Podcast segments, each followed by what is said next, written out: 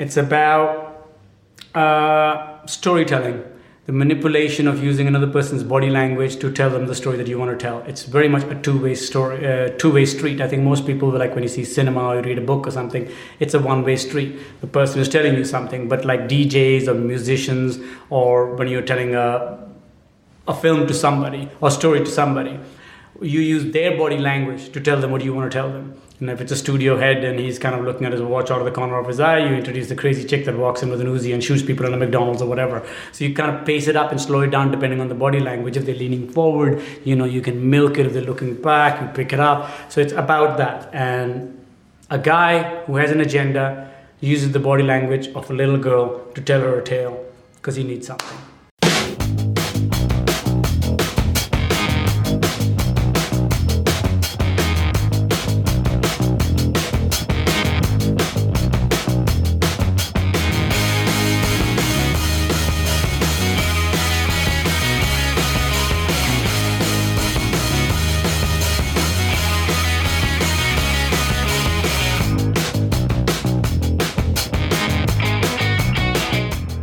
Hey, everybody, episode 143 of your favorite movie podcast, Not a Bomb. This is where we go back and look at movies that bombed theatrically or didn't do very well with the critics. Brad, this is take two of a film that you picked many years ago, I think, towards the beginning. I it was towards the beginning. Um, I had gone over to the wall of DVDs. Actually, that's not true. Um, I have them in a thing that's underneath a bed, and because DVDs are most of them are put away. And I went to go open The Fall, which was uh, released in 2006 and 2008, and um, uh, went to go open it, and the uh, DVD was gone, so I could not watch it, and you could not stream this thing. It's Troy. If anyone ever accused us of picking movies to just pump up our downloads, this would be the the episode that I would say, "Sir, we are not doing that because this is impossible to find and see." But it is 2006's The Fall. It's And yes, we Yeah. tried to watch it. I couldn't find mine. A listener named Philip, thank you, Philip. He sent me a disc uh, in the mail, and I've had it under lock and key for like a year. And now we decided to finally do it. I'm excited. So we have a guest this week, and our guest almost didn't get to be a guest because they they couldn't find the film. But I'm I am happy to report our our good friend Jose did actually get a chance to watch this film. But more importantly, we're just we're just happy to have you back, Jose. How you been? I've I've been good. It's uh it's been a busy week and today was awful at work. But anyway, uh, you were you were quite you were silent today on our text chain. I was Yeah, I was gonna say. I I was silent for a good 2 days on the text chain Mhm. actually. Um but I got an assist from our good friend Randy who actually owns a physical copy of the out of print Blu-ray because I went on eBay and I think I saw one copy for 150 brand new Mhm. and then the next tiered price for that was 260. Yes, you can find a couple of editions for this on Blu-ray. I think there was actually a, a, a nice Korean edition out there uh, as well, but you Yep. will at least spend eighty to ninety dollars, and that's that's probably for a used copy. Yeah. So if you're at a thrift shop and you see Dogma in The Fall, grab them both. Yes, Mhm. Uh, Grab multiple copies if you see them. I want to say I bought my Blu-ray copy from a video store uh, years ago. So I've I've had I've had a Blu-ray copy for a while. But yeah, it's it's it's difficult to find. It's not on any of the major streaming platforms either. And I, I did anybody even look to see if you could rent this thing from a cannot. from a digital source? No source? VOD or anything like that. Does anybody know why? I, I tried to look this up and I could not find out why uh, this just wasn't readily available, which means I'm sure there's something to do Some- with the rights. Yeah, maybe like because it's Radical Media and Absolute Entertainment, I believe. So maybe someone and it's roadside attraction. So maybe there's some licensing something there. One of these companies no longer exists and they don't know how to pay out the royalties or whatever, so they don't. Yeah, I, so, so this is one of those that when when you start using the internet, and are typing in like why why is the fall not available anymore? You start to get into these forums and a couple of forums I, i'd run into you see this comment of well this is why piracy is okay right? I, I wanted to get your guys' opinion on that real quick. So have you run across that elusive film and there's there's no way to get it outside of maybe uh, an old technology format like VHS, Laserdisc, Betamax, 16 millimeter. I don't know. or but you you just you video CD in Hong Kong. I mean that was a big thing, right? Uh, you you can't find it, but you're like, you know what? I'm okay. I'm gonna I'm gonna stream it. I'm gonna get it illegally. Go buy a bootleg copy. Have Have you found yourself doing that um, lately or uh, ever? And I mean, what's your opinion on that? You think it's okay? So I I justify it sometimes if I own it already. So hard boiled, for instance, um, I own it on DVD. The DVD is okay. Then there's another edition that has some other different commentary and it's got this stuff on it. But I want it all in one package and I want like the best uh resolution. So I bought a bootleg of hard boiled, John Woo's hard boiled. Um, it actually came from the guy, which is a miracle. Uh, but uh, you know I'm talking about, Troy. Oh yeah, uh, he's no longer around. I, yeah, I, I hope he's around. in jail because he ripped off a lot of people. But yeah. Um, anyway, this guy he sells bootlegs on the internet and he's ripped people off millions of times. but anyway, not good, not good. Yeah. Uh, but so I owned Hard Boiled like on two or three different copies. This one copy kind of brought everything together on a Blu-ray set, and I bought it. Um, and I feel like okay, I'm okay doing it that way because I already own it and I already own all kind of the stuff that's on this, but I just want it in one disc. You know, like I don't want to mm-hmm. have to do this disc for this part and this disc for that part. Um, but like on a wider conversation too, like preservation of stuff sometimes is really difficult. Like even you like you look at it like in the video game space, like some of the stuff like you can't it's trapped on like the 3DO, like whoever had like a 3DO, you know, games are like trapped on stuff that you'll never be able to play anymore. Um, I think we need a better way to preserve things, and like the fall is a perfect example. It's it should be something that we should just be able to um I, I don't know, get whenever we, we want and see whenever we want. Um, but that's kind of one of those perks of having lots of movies is if it's out of print and you already have it, you don't have to worry about you it. You watch it whenever you want, right? Yeah, yeah. So I I, I just bought a AI program, Troy, that kind of helps up converts um, media to 4K. It uses like this weird algorithm thing. It it basically converts things that are in 480 to to 4K. I'm going to put the fall through that at some point in time. It takes a long time for it to like render out, but I want to see what this thing looks like in 4K. Oh wow. Okay. What about you? Maybe I'll start selling. No, I won't start. Allegedly, we'll, we'll sell it. Allegedly, I like. I, I, will allegedly not sell it. I don't know what that means. We have an attorney here, so yeah. you could hire him. Brad's AI is going to take over the world. I plead the fifth. Feeds it into the internet.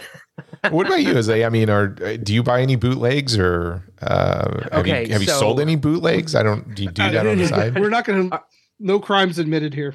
Okay. No crimes admitted. I, uh, pleading the fifth. Actually, so when I started college, I dated um, a considerably older man um, who you don't say. Huh.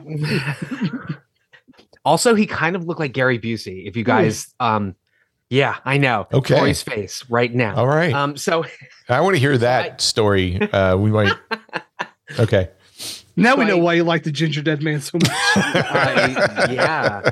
Um, so I so I dated I dated this older gentleman, and his his big deal was just sending me bootleg videos, or we would go over to his place and watch bootleg videos of anything you can imagine. Things from like uh, Tetsuo the Iron Man um, to uh, like weird Japanese um, J horror, everything. Um, I mean, he even got me a bootleg copy of like Showgirls. Right, I mean, literally the day after I saw it in the theaters, he plunked one right in my hand or whatever. Um, so I saw a lot of stuff bootleg wise, but this is weird. I'm very much against pirating or downloading illegal uh, bootlegs of films because I think that the money should go to the the company. And even if it's a $2 Blu-ray or something, it's still money that goes back to the people that created it. So I'm kind of against that. What if they don't exist anymore? Uh well, I still strangely would would still try to seek out the media unfortunately. Now, I strangely confession, I do not have the same feeling about um, music scores. So if I had Wow. bought every single Hmm. music score that I have on my computer, I would be poor. I would be in the poorhouse. I don't know how. I What ended up what makes music two. different than I The smell film. hypocrisy. yeah? Uh, you do smell hypocrisy. It's You can plead the fifth if you 110% want. That's fine. I uh I honestly I don't know where I started drawing that line, but yeah, Okay. there you go. I, I Um as as for films that I am looking for right now that I cannot find, Yeah. early Gregg Araki is impossible to find. So like The Living End or um Totally Fucked Up, that was his second movie ever, and then the uh, the full unrated director's cut of The Doom Generation. oh okay. Um, so I've been on the lookout for those things, and I think that uh, the recent Sundance they screened the unrated Doom Generation, and I am praying that it's going to be released on on physical media soon. But I, I'm sure. I mean, with all the private labels and stuff like that, I mean, it's uh, the other countries have different licensing for certain media. So you'll see things get released in other countries and not the U.S. But I think it's just a distribution issue, right? Yeah. And other times, a film may sit in limbo because when they go back and want to re-release it, if it has a, uh, I would say, in-depth pop score, or there's a lot of music to it, The reason, right? Yep. yeah, I mean, uh, there's there's a, t- a television show that Tabitha loved, and I had to um, find an import of it on DVD. But it was a two guys, a girl in a pizza place, the Ryan Reynolds Yeah. TV show, and one of the and Butthead is like that too. yeah, and, and one of the reasons why that television show has a hard time getting released over here is just because of the music rights um, for that that series. They don't want to pay that or fork it over. I, my father, when we go to the VH, uh, go rent VHSs and stuff like that, he was notorious. He would rent it and then Copy it. copy it, but he would put like three movies on one tape. So he'd do the SLP mode. So we had this nice little library of now. If you ever watched a videotape with three movies on it, the quality is is uh, it's not there. But it, I, I do remember having a lot of fun just going back and uh, watching films like the second generation films, and th- and then even early Hong Kong um, trading. You would get fifth or sixth copies or generations, a lot of times without subtitles, of films that were never going to see the light of day. Now, this is back in the 80s, early 90s, when Jackie Chan, you know, hadn't done Rumble in the Bronx and stuff like that. Nobody even knew who Sammo Hung was. Uh, none of the Hong Kong directors had come over here, you know, with uh, Jean Claude Van Damme. So a lot of times you would have to get the laser disc and then convert it to VHS, and then you trade that with other collectors. And uh, I don't know if you'd want me to tell you this, but there's a there's a comic book artist that we've mentioned before, uh, and he and I used to trade. Uh, he he worked for DC. He, he was a big name, and he was a big Hong Kong uh, film addict as well. And I knew him, and we used to trade uh, VHS copies of Hong Kong films because he he would buy the laserdisc, I buy the laserdisc, and then we just swap. So we you know do recording. So today it's I'm always surprised when something isn't available because if you think about the streaming platforms as well as these boutique labels like Vinegar Syndrome, uh, Severin, uh, Umbrella, I think is sort of a, a new player now out of Australia. I, I feel like everything is out there that you could possibly want, but there's there's always a set of films like uh, Mr. Frost with Jeff Goldblum, this little horror film. I, I think that's out of print. I, I have a laser disc of it, but I have never seen a Blu-ray.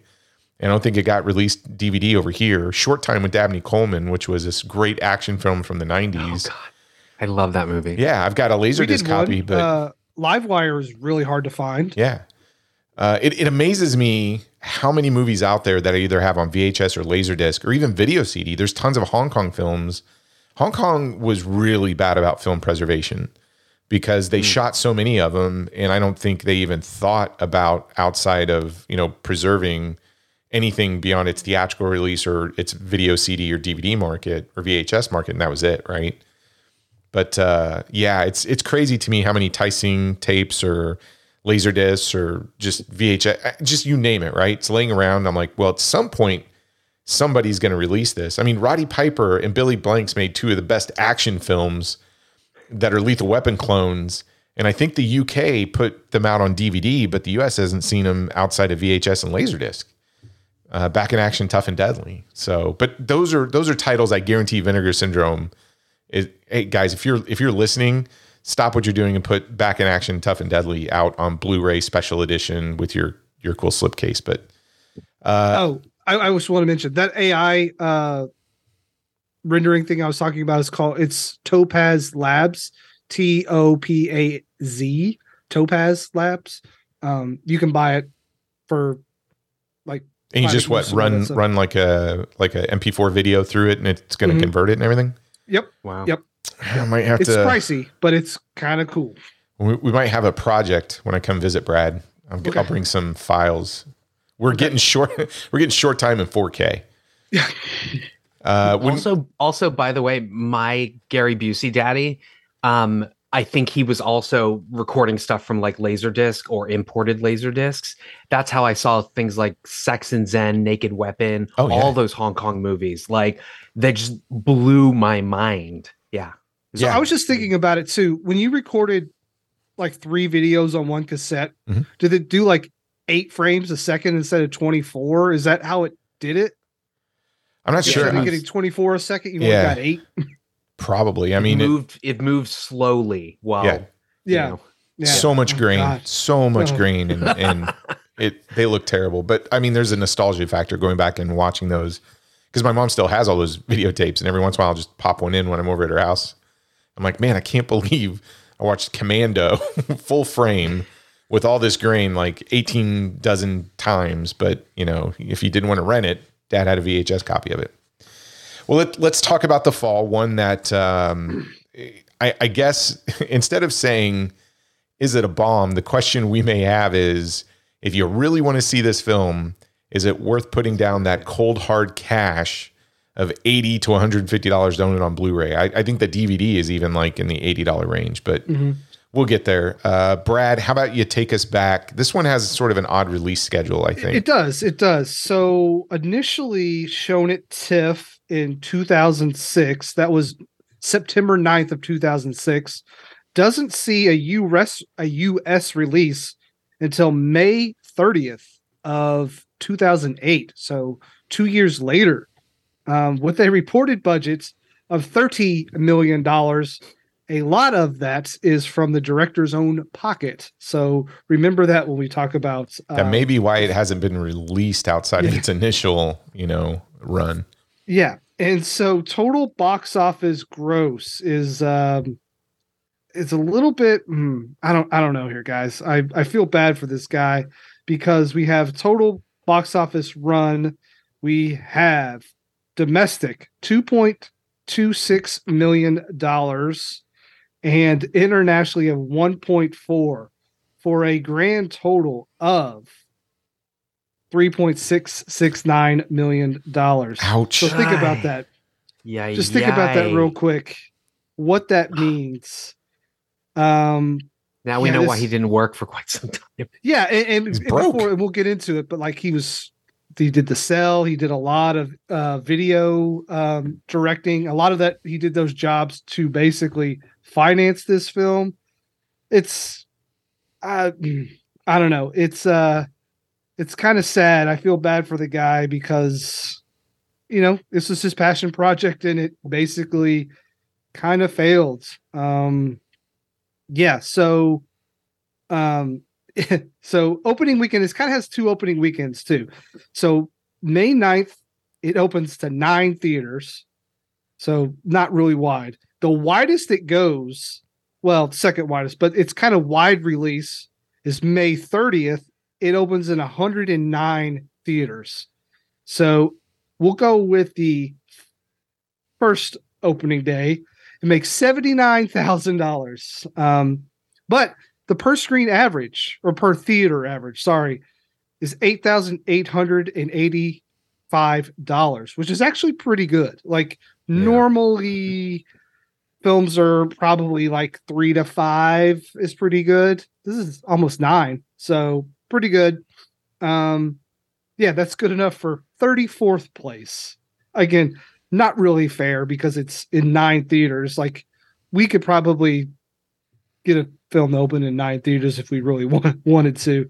Um, but some of the films that you could have um, that were opening that weekend or that beat it that weekend, Iron Man. So the the the Marvel Cinematic Universe starts now. Oh boy. Wow. What happens in Vegas, which I believe is an Ashton Kutcher film.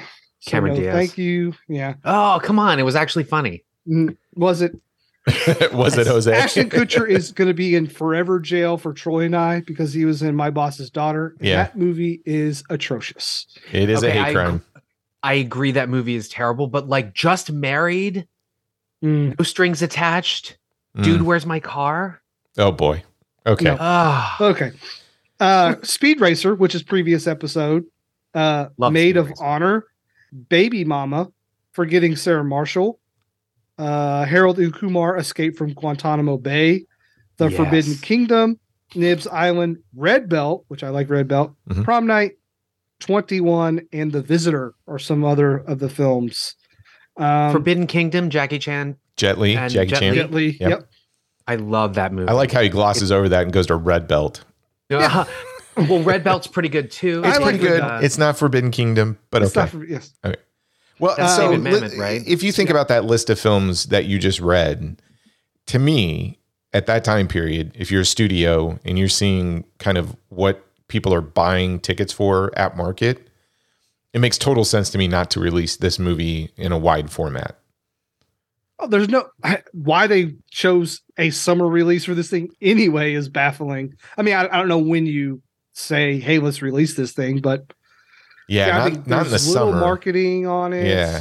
it's it's I, I crazy. guarantee this is just a question of, uh, from an advertising perspective, like what do you do with it, kind of thing. yeah, exactly, exactly. But you know, we How do you even say, market it? You know? yeah, because because if you're you're saying our budget, our production budget's thirty, your marketing and advertising budget budget is thirty. It's not thirty for this. I guarantee you, it's like 0.5 production budget. It's probably fifteen at most, and that's probably even stretching it. So, um, I guarantee they, there's no way they spent $15 million.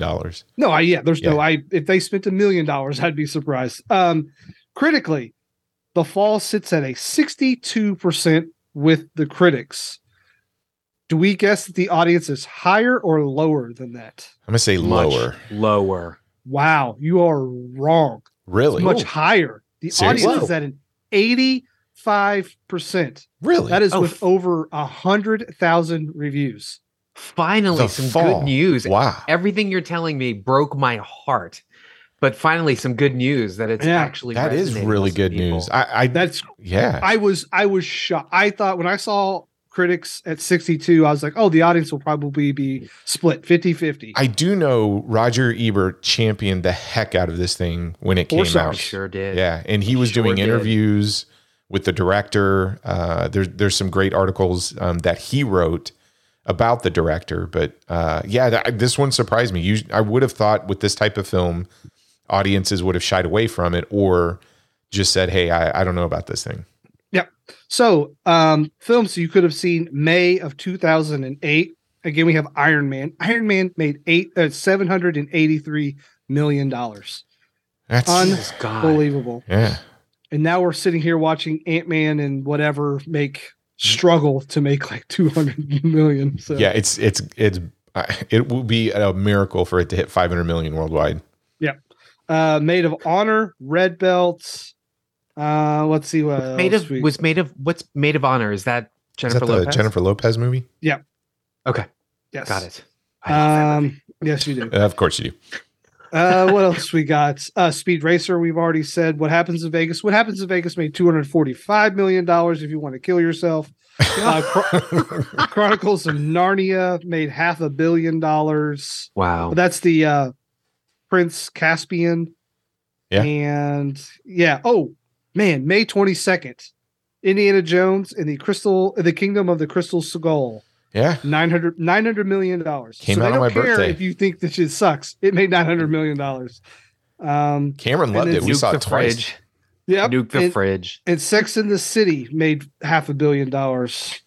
Oh my god, I was part of that. Yeah, Mhm. baby. Love I- that movie. I can say I did not contribute to that film's success, so I'm very proud of that. Yeah. So again, weird release, weird everything about this thing. It's impossible to find. It's crazy. So go ahead, Troy. Okay. No, I'm, Strangely- I, go ahead. Strangely, I'm I'm I'm listening to that list of films.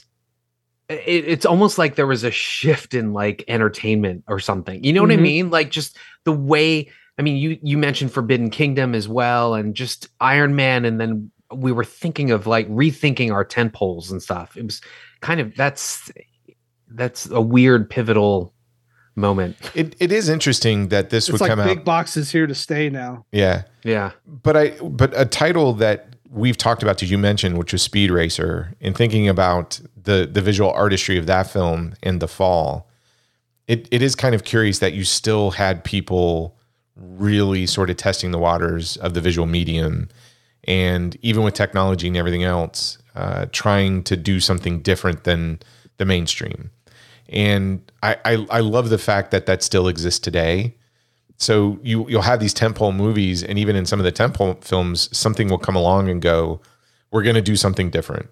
Like the film that sticks out to me last year that I felt just visually was super different. It was it totally shocked me how good it was and how um, I don't know how gorgeous it looked, and I would have never expected this. And it was uh, Puss in Boots, that animated film, the sequel.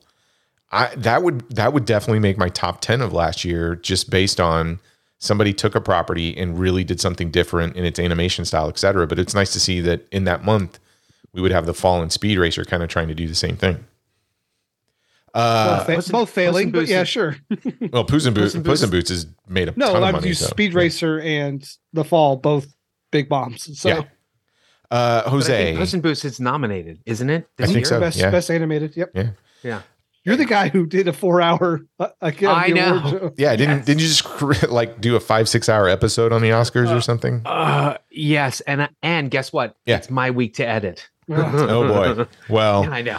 Before you jump into the editing bay, how about you give us a little bit of information about the people? Let's see, you call it below the line, right? We call it behind Yep. the camera. So I'm, I'm going to hand it over to you, Jose. You know, let's talk about the people who made this thing. Yeah. So, um, just a couple producers, uh, Ajit Singh and Tarsem Singh. Tarsem Singh is our director. I believe Ajit Singh is related to him, maybe his brother. Um, Ajit Singh also produced Mirror Mirror, which is also on Tarsem's uh, resume. Lionel Kopp is one of the pro, uh, co-producers as well. He served as the production manager and supervisor on this. And when you think about it, this film appears to have been shot, I believe, in something like 21 different countries. Mhm. So if you're a, pro- a production manager and supervisor, yeah, good luck. Um, the other producer is Nico Soultanakis. He uh, actually was previously married to the costume designer of this movie, who we will get to. Um, when I say previously married, it's because unfortunately she passed away. Uh, but he is an associate producer on a lot of Singh's other films. So that's The Cell, Immortals, Mirror Mirror, uh, Selfless, and then the miniseries Emerald City, which was uh, debuted on Sci Fi. He's also a music video director for the Cranberries and shares writing credits on this as well. So our writers are Nico Sul- Soultanakis, as I mentioned, Tarsem Singh, and this name, Dan Gilroy. If you are a fan of screenwriters, he is a brilliant sk- screenwriter. Gilroy is the son of Pulitzer winning playwright Frank Gilroy. His brother Tony is also a screenwriter and a director. He is married to the gorgeous Rene Russo.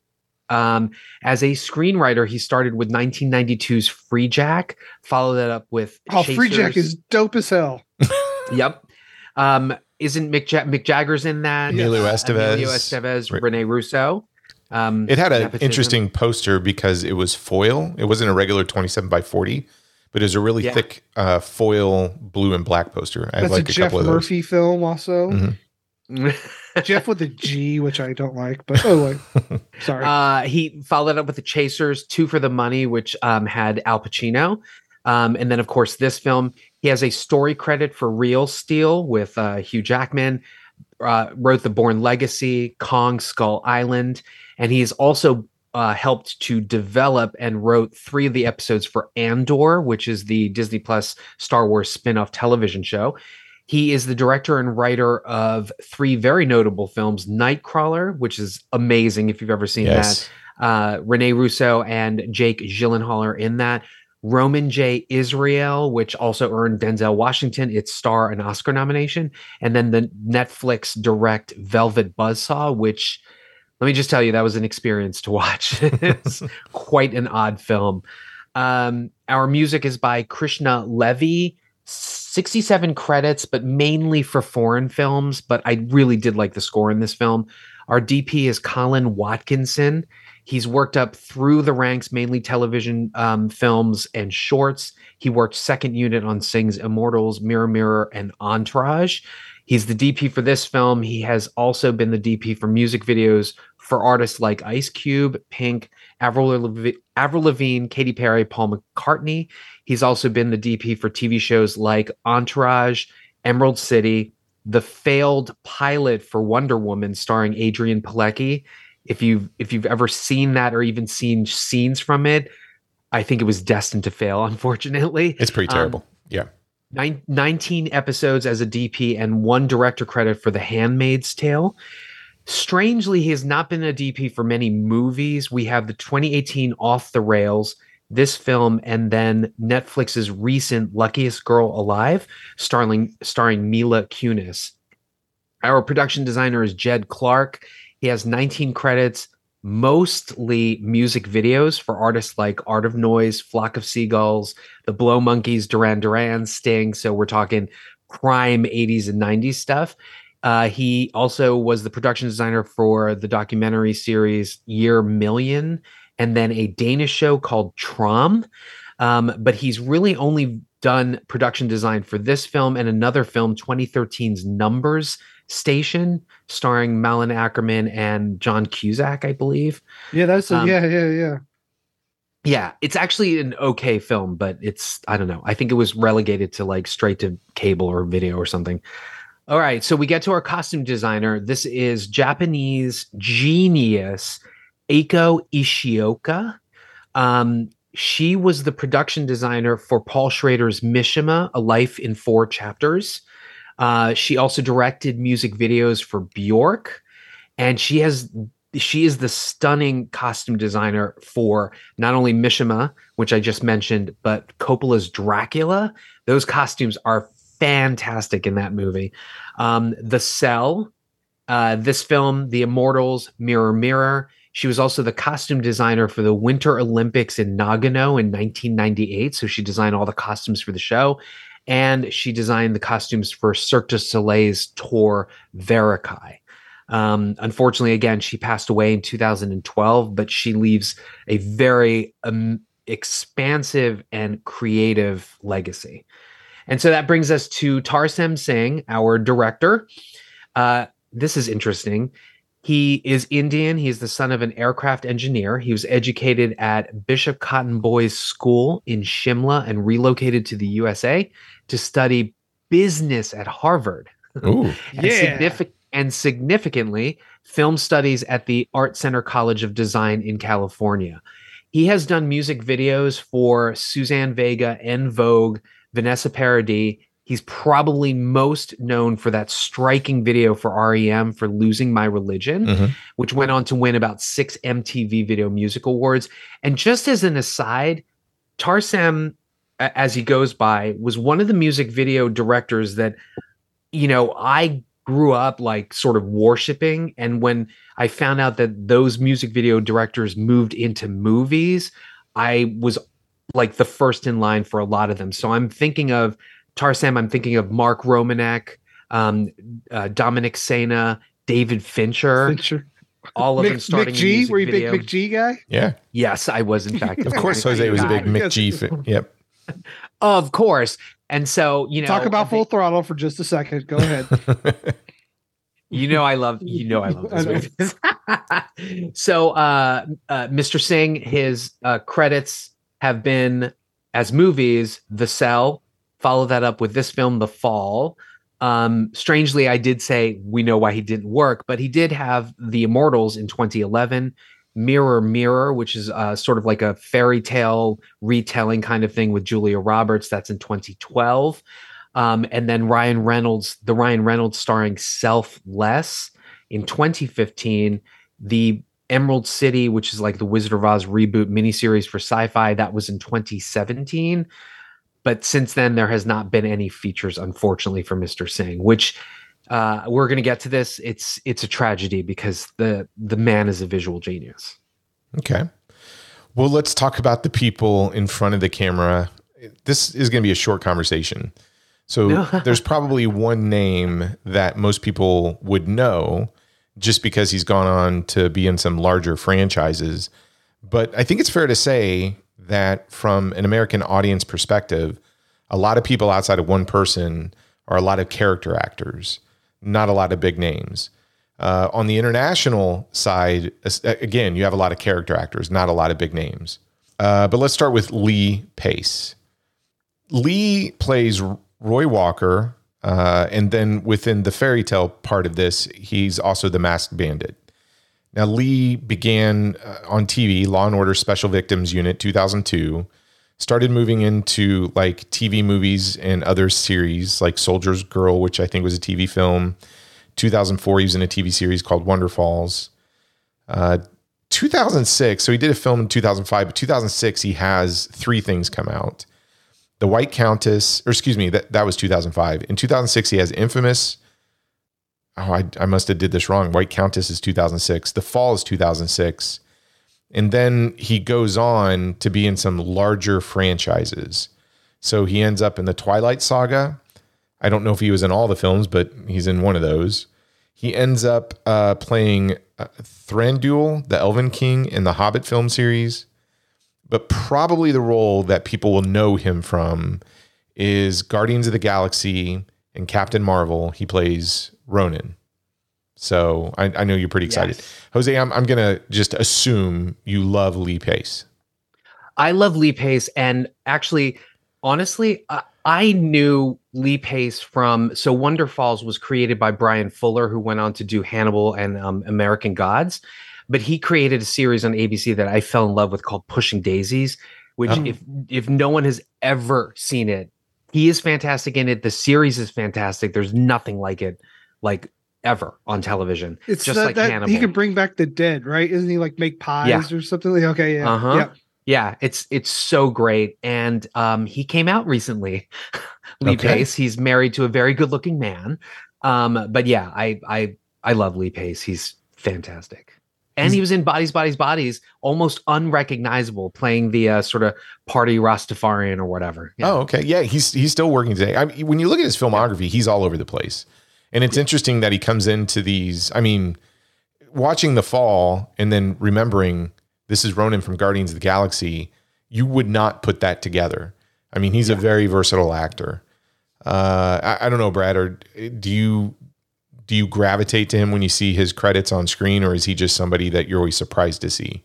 I'm always kind of surprised to see. I'm uh, sorry, Jose. I've never been hugely impressed by him, like a singular performance.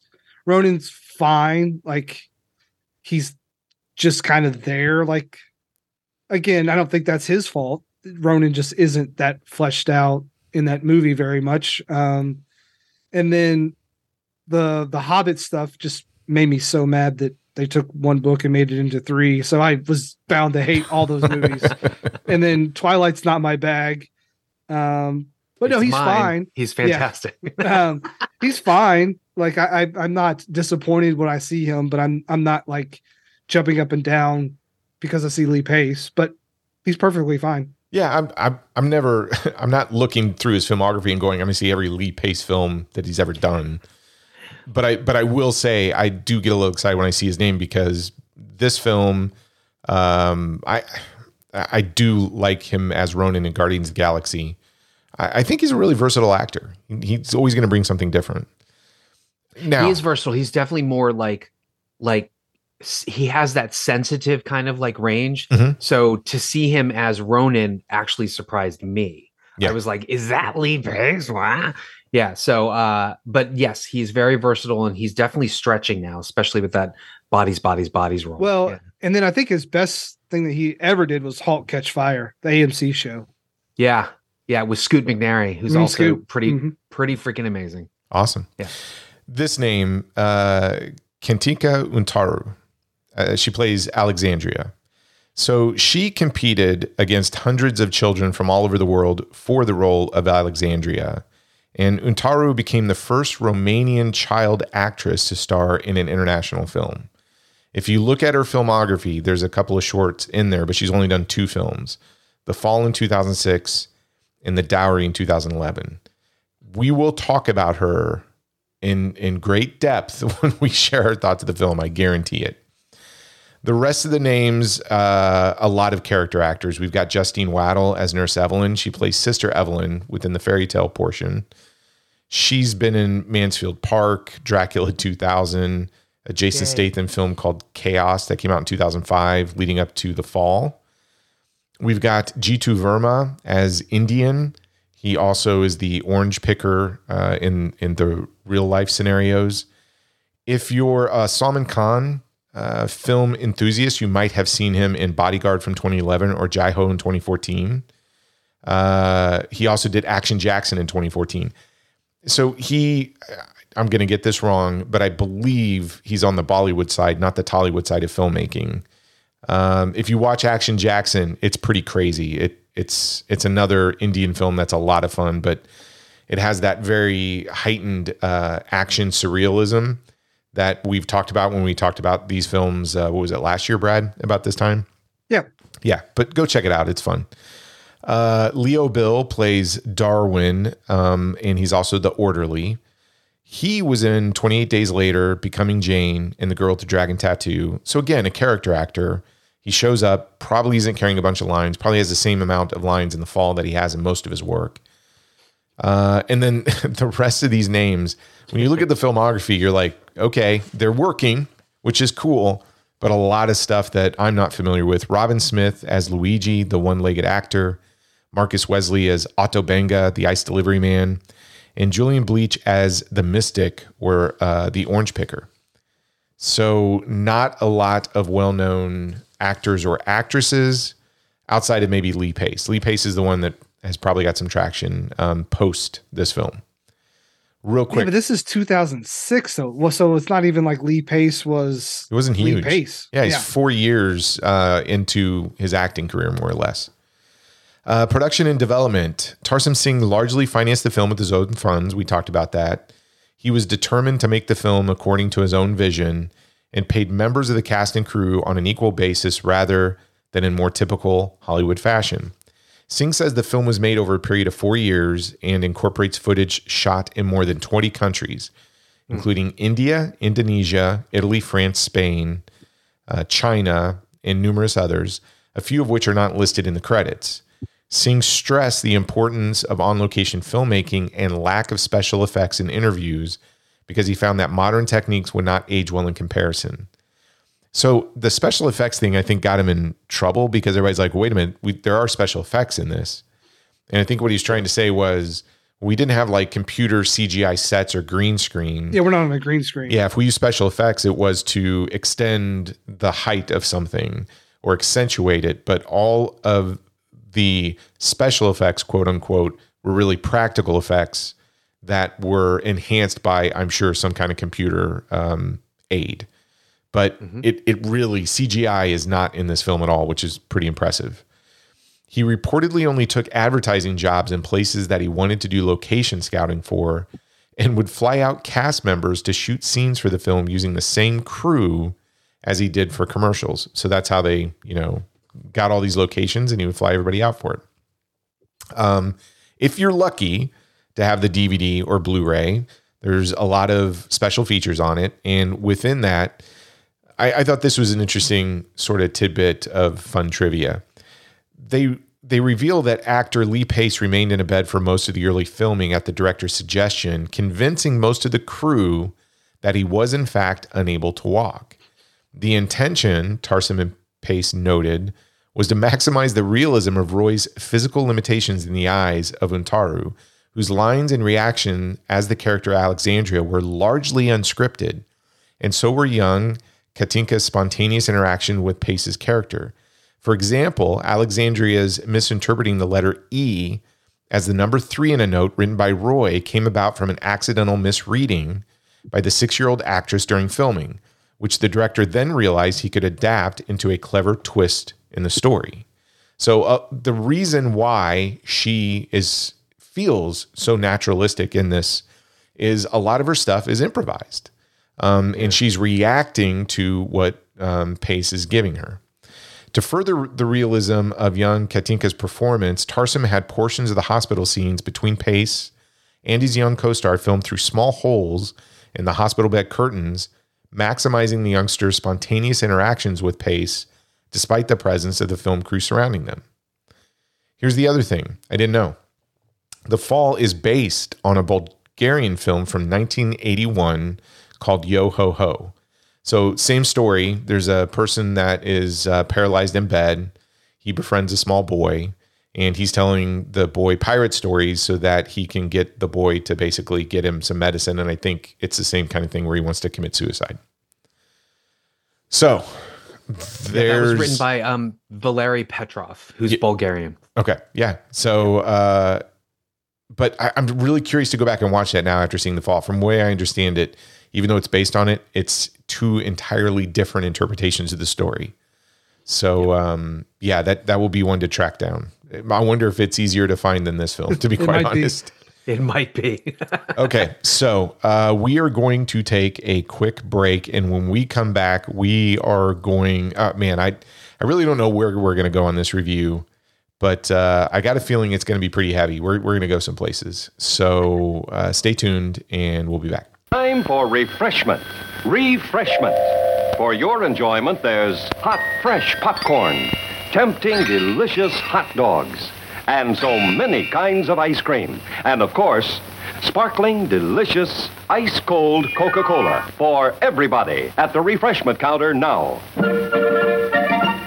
Remember, your favorite snack will taste especially good with world famous ice cold Coca Cola. King Kong. The horror picture of all time. Don't let him get me! A beautiful girl torn from the arms of her lover by a jungle beast. King Kong. See a battle between prehistoric monsters on an island time forgot. A nightmare jungle creature from the primeval past stalking Midnight Street. My baby! It's got my baby! See the thrill classic of all time. The biggest gorilla picture ever made in motion picture history.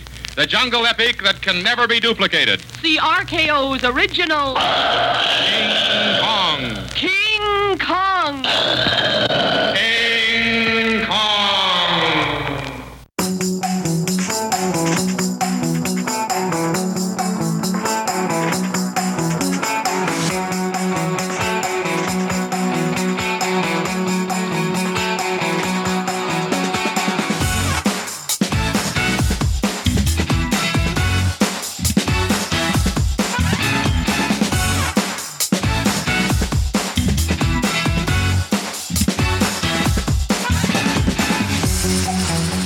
Okay, Jose, Brad, uh, where do you want to start with this thing? There's, there's a lot to unpack here. There, There, there is. Yes. there is. I will just, I, I will just say this though. I mean, regardless of where you fall, haha, on hey,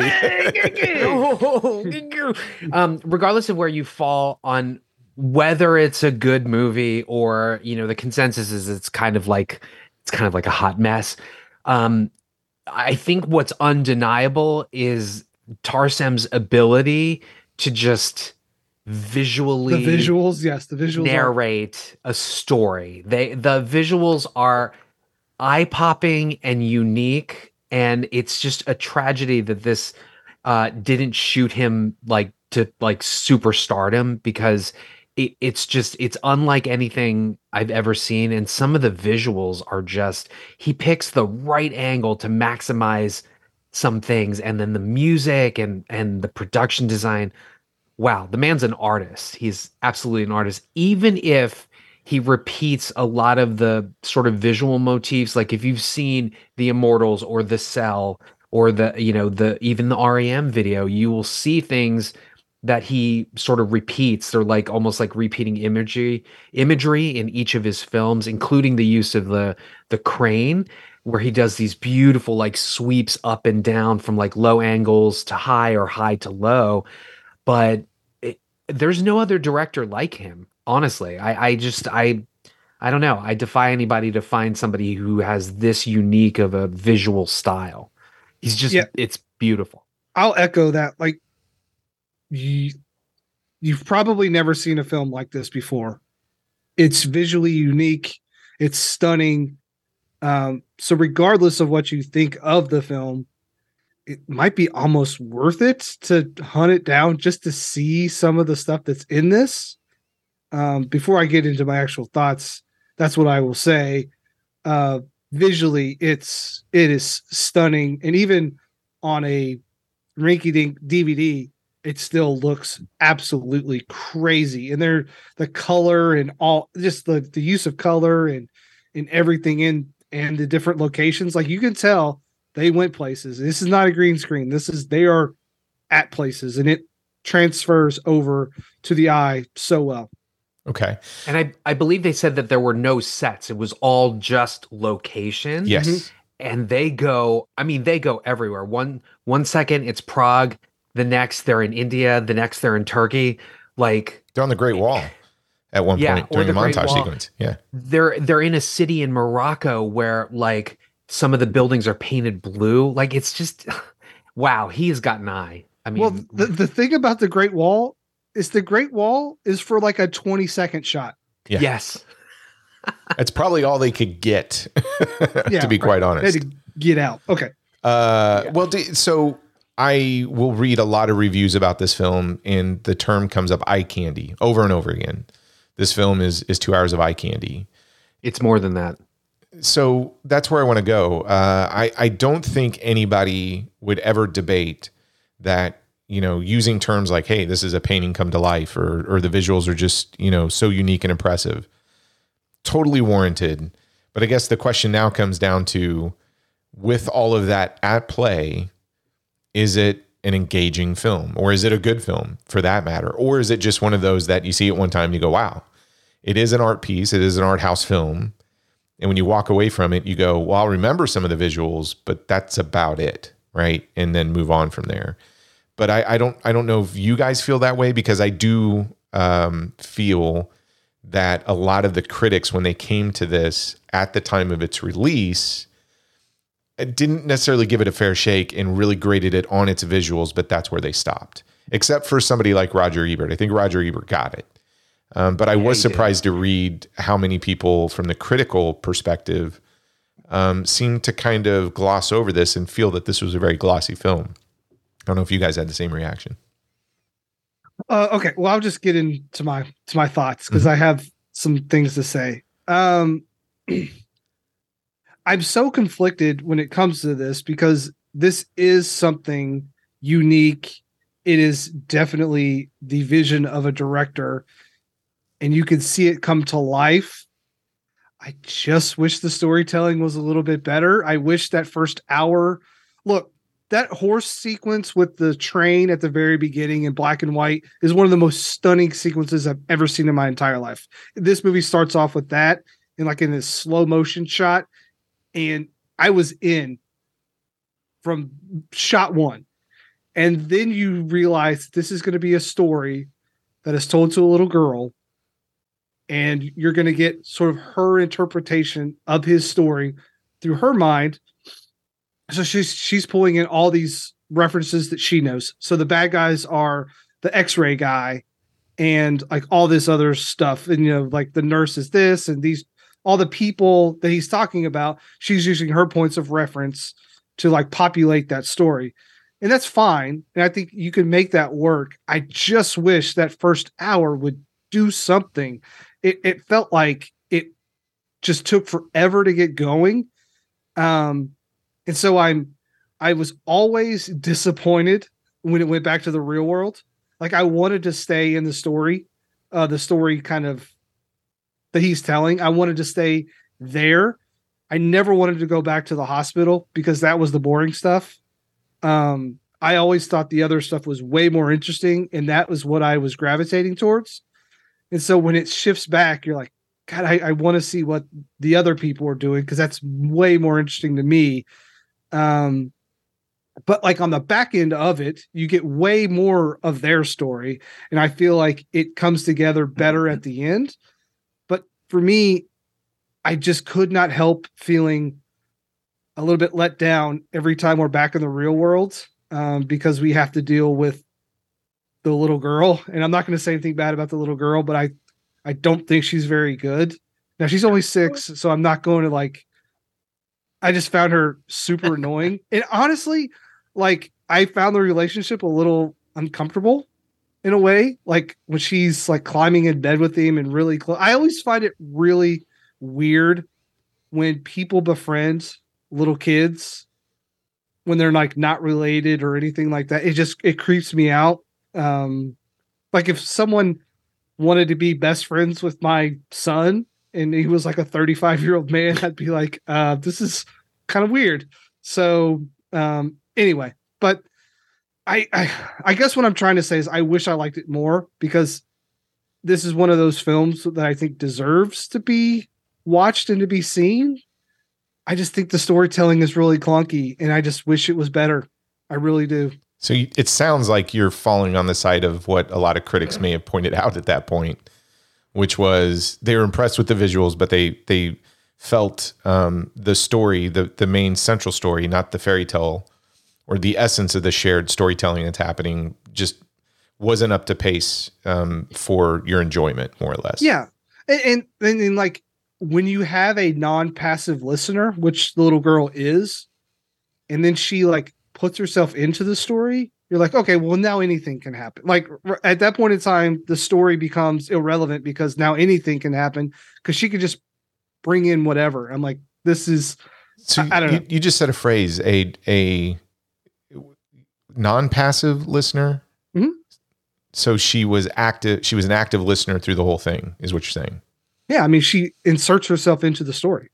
Was she doing it in the beginning, or do you no, think? but okay, but eventually she well i mean she kind of was because she was populating her vision of the story with all the people she knew right. um but yeah she becomes an active participant in the story by like inserting herself and at that point in time you can do anything. And i don't know i, I kind of liked the way it was going when he was telling the story because it was way more dark and sinister. Um, I will say another sequence that I thought was really spectacular is when the mystic is surrounded by all the other guys and they just Oh pop out of the mud. Yes. I rewound that and watched it like three or four times I did too. Yeah. they are not there and there's not a cut and then all of a sudden they're there and if they don't use some sort of special effect there i don't know how they did it it is one of the most incredible things i've ever seen The, So there It's are shots there are shots like that where you're like this is incredible it's the and then you greener pasture sequence. yeah And, then the, there's- that leads to the mapping montage, which is just this kaleidoscope of cool. images. Yeah. So cool. i just i just wish the storytelling was better so- Okay, no, that's fair. That's fair. Uh, Jose, you were making some interesting faces while Brad was. Was I? Yes, you were. It was just showing. If this were video, everybody would be like, "Ooh, I, I, I think Jose disagrees," but I don't know. I could be misreading you. But what what do you think to to Brad's comments, or what was your experience to this? So, you know, I I had seen this before. I actually had it on DVD, um, and then I think I think I just lost it or something happened to it. I I, I don't have it anymore. But, um, you know, I think somewhere my copy and your copy are just out Hanging out. like hanging out They're hanging out On a beach. Yeah. Yeah. that's right. They're with the other uh, what do you call it? Um, lost socks. There's like a, a party going on. Um or the single pairs. So um i can the reason why I was making the faces is because I can absolutely see where Brad was coming from with regards to, you know, it starts and it's got fantastic visuals and you're you're going along with this. And then you sort of are like okay what's the point of everything right? And it's i'm not going to say it's a slog because again it, it the visual narrative is so strong and amazing but at some point there could uh, well just for the entire thing i think that there could have been some tightening of it because you know to me this film is a lot like the princess bride or even the most recent um 3000 years of longing right? So there's like a there's a wraparound story the little girl the uh, the guy why is he in the bed? You know what's happening with his life? And then there's the story within this story that that he's telling to the kid right? And so again it, it felt a lot like those two movies that i just mentioned because you go back and forth right? Um and i didn't i didn't have the same feeling although i can see why brad would think it's creepy that like a, a little girl and a guy would sort of be interacting like that. Um i didn't think that that was creepy. I did think it was a little odd that you know it sort of comes out that he's suicidal and then he sends her on this little trip to get him you know morphine 3 um so that's that's a little strange in the storytelling but again it's it's more of an adult kind of thing. And so her place in it is a little striking it's it's a it's an odd plot device um but there's cute little nods to like the Wizard of Oz, how the h- hospital staff ends up being the people that are populated in the story that she's imagining. Um, but I thought that it was new that suddenly she became a part of all of that. But I think that was really more of a metaphor, right? Of, you know, her burgeoning relationship with this gentleman. And then we start to get in the story the pieces of what's actually happening with uh, Lee Pace and his significant other, what he was doing on the movie, and then the lead actor from the film.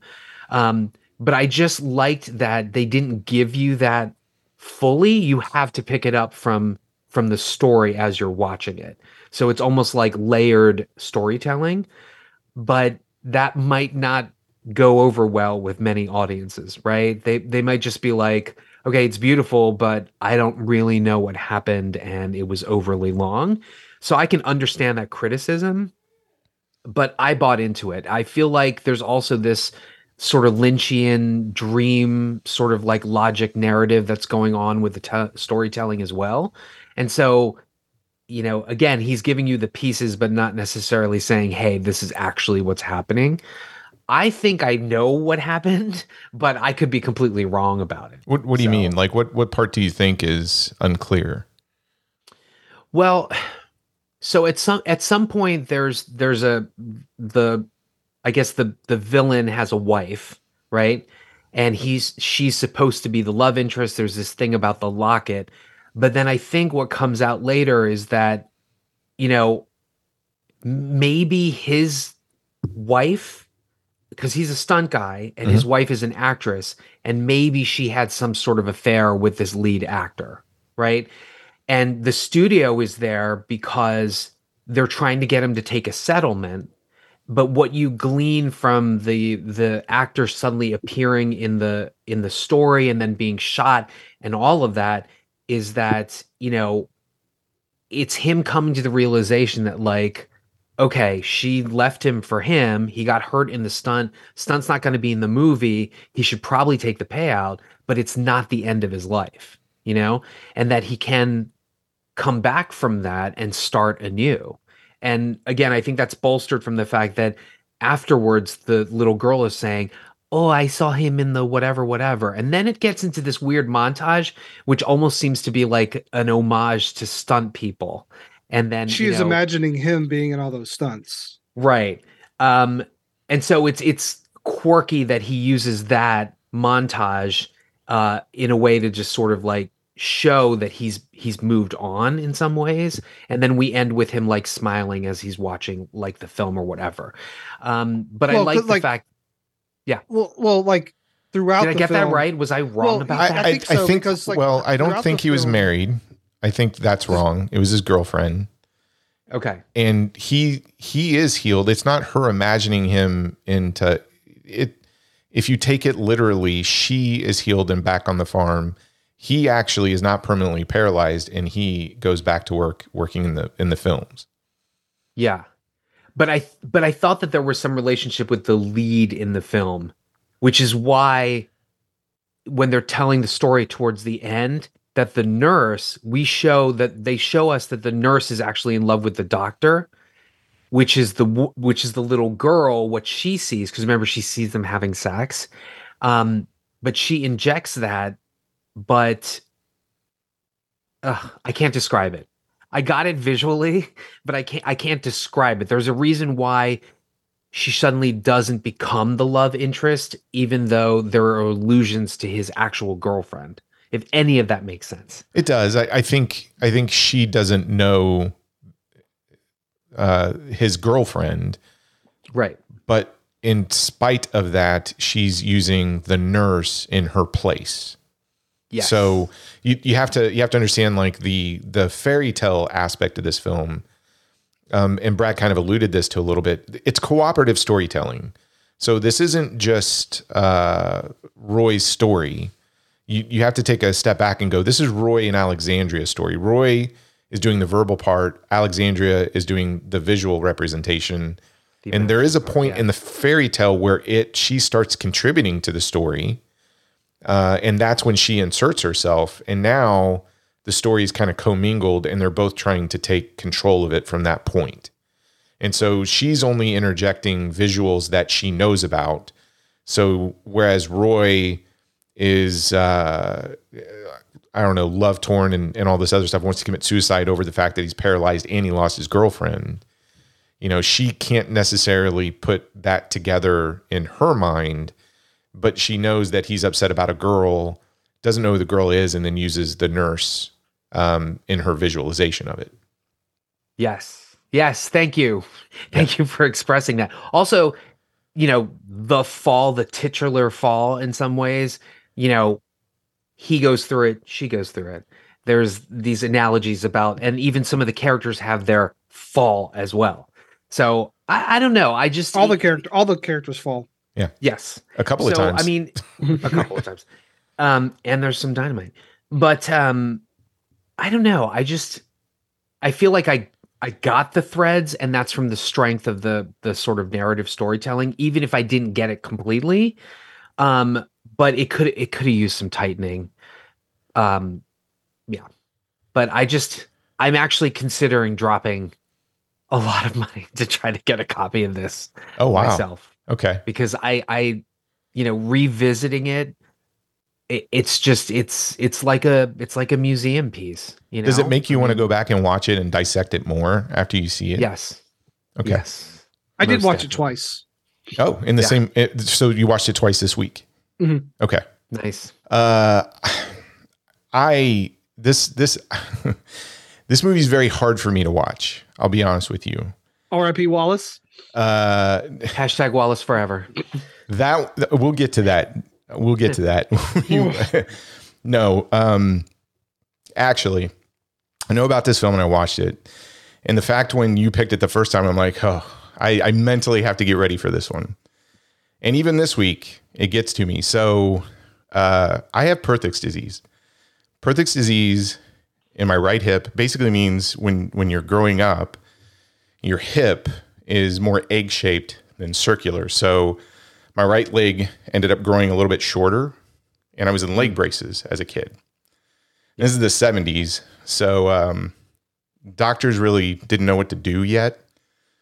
So when you first get diagnosed, what happened was, was Wichita, Kansas, uh, St. Francis of Assisi Hospital, downtown in the kids' wing, whatever floor it was.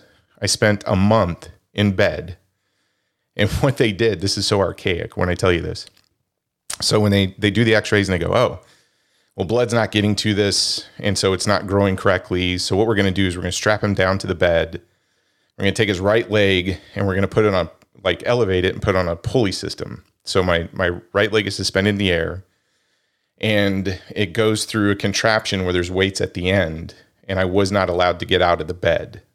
So you pee in a pan, and if I got up, I have to be on stru- you know crutches, not put anything on it.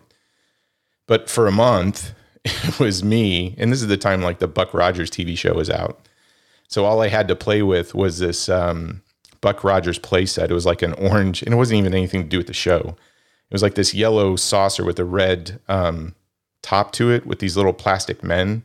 And that's what I would play with for this is what I remember from this whole hospital thing. The Catholic priest would visit me like every other day. I would play with his Buck Rogers set. Parents would be there. And then at night, I was sharing the room with this kid, and you could see the city lights out our window. I couldn't get out of bed to go see it. So he would go to the window and tell me what it was like. And so for 30 days, I'm just in before they go, okay, we're putting you in leg braces. And the way the leg braces worked, and I wore these for years, is it's uh it's a strap on your hips with a metal bar where your knees are. And so you're kind of waddling. So you either wore crutches or that was my childhood. So people bring experiences to when they see films. And when you see a film like this, you go, oh, it takes place in a hospital. And this guy, you know, is is in a hospital and he can't he can't move because of an accident. And then he has a little girl coming and that's his visitor. All of a sudden I'm just having these flashbacks of of that time in the hospital. And so I find it very curious when Brad's like, yeah, the uh the sequences, the fairy tale portion of it is is the most interesting thing about the film for me it's it's quite the opposite it's actually the sequences outside of that but i know why for me it's that way it's basically because of my childhood of what i experienced right? And there are some films that just get to me. So like this is one of them where i i i watched it alone. I i don't know if i can watch it with other people to be quite honest. So my, my wife and kids are like we've seen that film. I'm like well you haven't seen it with me because i know i watched this sucker alone. And other other things like Forrest Gump doesn't necessarily do it to me, um, but Eddie the Eagle, the beginning of Eddie the Eagle, I, I cry um, because it just brings back everything that I went through at that point. But um, there's so much to unpack from it, and and again, when I talk about it, I don't know if I'm bringing my own personal experience to it, or I actually I'm I'm going to go on a limb here and say Brad's completely wrong on some of his comments when he talks about the things outside of the fairy tale. And here's why. I think there's a lot to unpack. You can unpack it from a historical perspective because you've got things happening in this film that relate to the time period of what was going on when this movie takes place. And a great example is the controversy over Charles Darwin's ideas.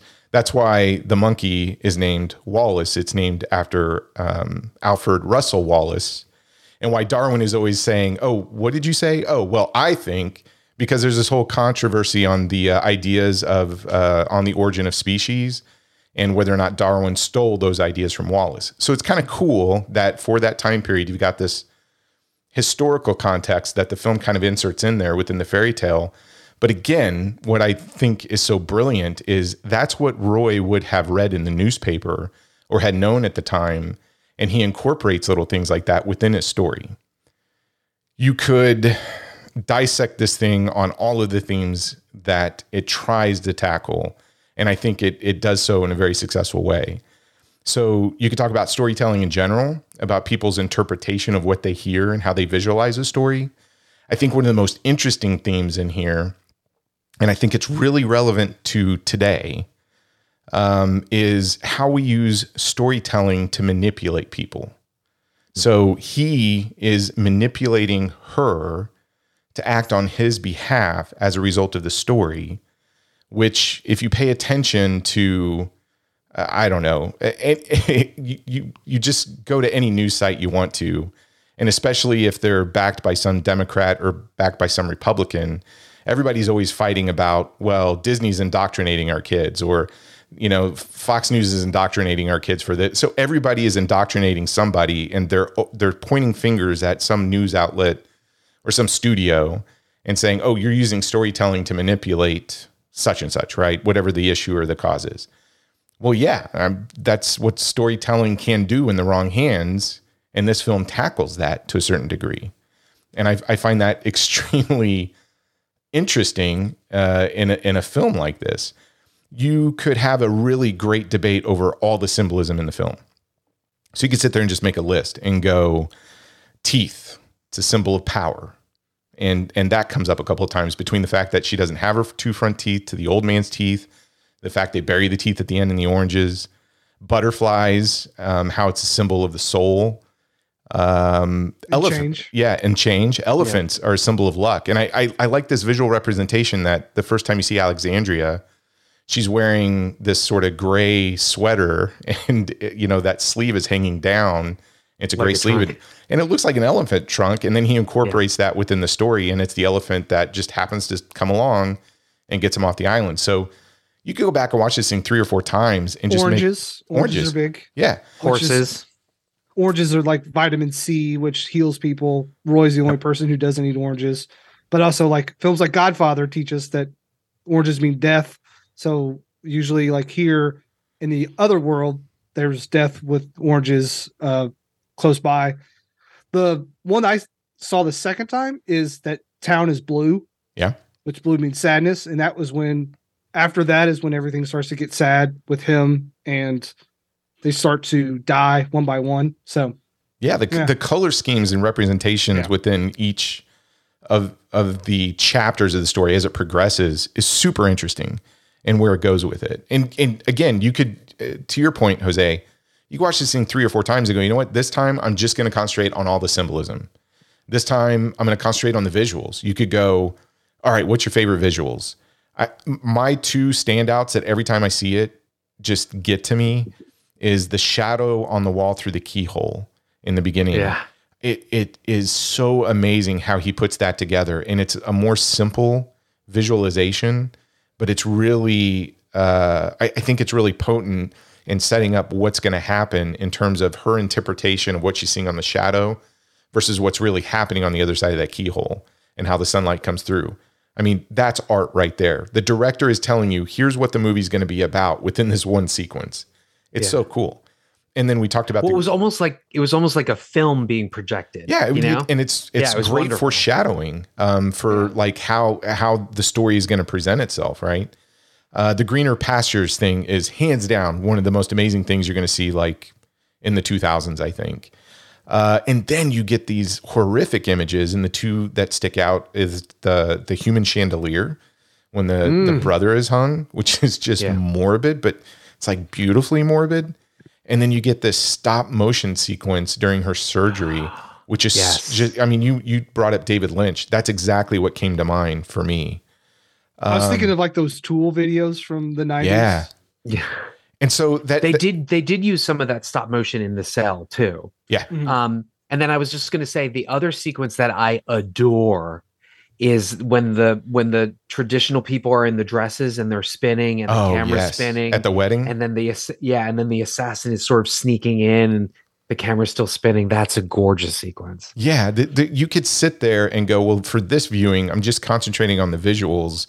Uh, and I swear there are some visuals that look like Renaissance paintings that have just come to life in some sequences, especially some of the um, Christian, um, I, I don't know, sequences that come up with, you know, it, it- I, I don't know. There, there's so much symbolism in here that you could just spend time just making a list of, well, that looks like this painting. This looks like this painting. And I'm sure Tarsem probably had a coffee table book of all these different artists and, and said, oh, I'm going to borrow a little bit from Dali, or I'm, you know, I'm going to take this and put that in there. But here, here's where I, here's where I totally disagree with Brad. And again, I think my, I, I guess, uh, perception on it is really resonating from my own experience as a childhood the thing I remember most about this film, outside of the gut wrenching monkey death scene, which we'll talk about here in a minute, it it really is the relationship between Roy and Alexandria, where Brad is saying, every time I'm I'm in the real world, I want to go back to the fairy tale.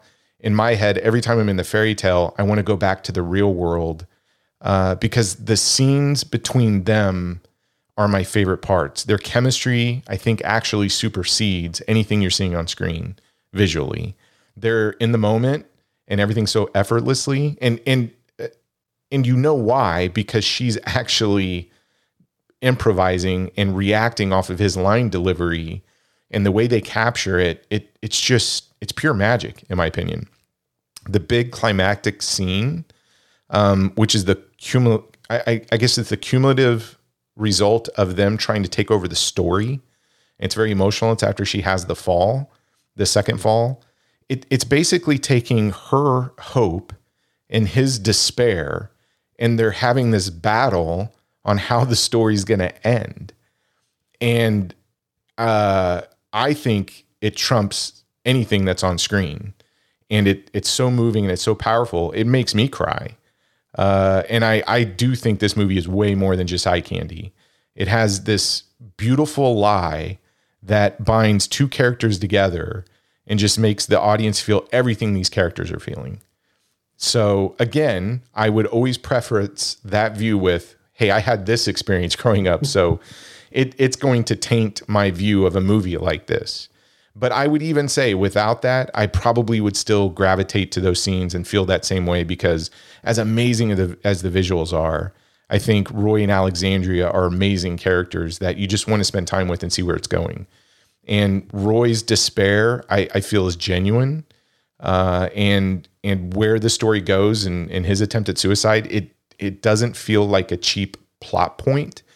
I think it would if you didn't come to that end part where he's in a wheelchair next to her and they're having this this um, just climax in this duel over how the story should end. And he finally kind of gives into her hope. And uh, it, dude, it it makes you it makes you feel. And it's rare for a movie to to get that out of me. And and this is this is a I, I think this is an impressive film. If somebody were like, would you spend $150 on a on a Blu-ray for this thing? Heck yeah, you should. Um, the scenes between Pace and uh, the little girl, like even as I was watching it, in my mind, I was like flash forwarding to like now, thinking that or believing that they're the two of them are best friends and that they, you know, hang out and, and like, you know, we have coffee together or they go shopping or something like that. Like, Yeah.